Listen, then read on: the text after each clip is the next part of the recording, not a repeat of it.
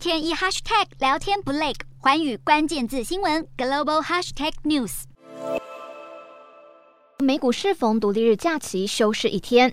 欧洲股市方面，由于投资人担忧各国央行升息恐怕引发经济衰退，上周金融市场遭受重创后，目前投资人暂时恢复部分乐观情绪。欧洲股市主要指数今天普遍收涨，英国和法国都上扬，德国则是呈现小跌。欧洲三大股市多数收红，英国股市上涨六十四点零零点，收七千两百三十二点六五点；德国股市下跌三十九点六五点，收一万两千七百七十三点三八点。法国股市上涨二十三点五九点，收五千九百五十四点六五点。以上就是今天的欧美股动态。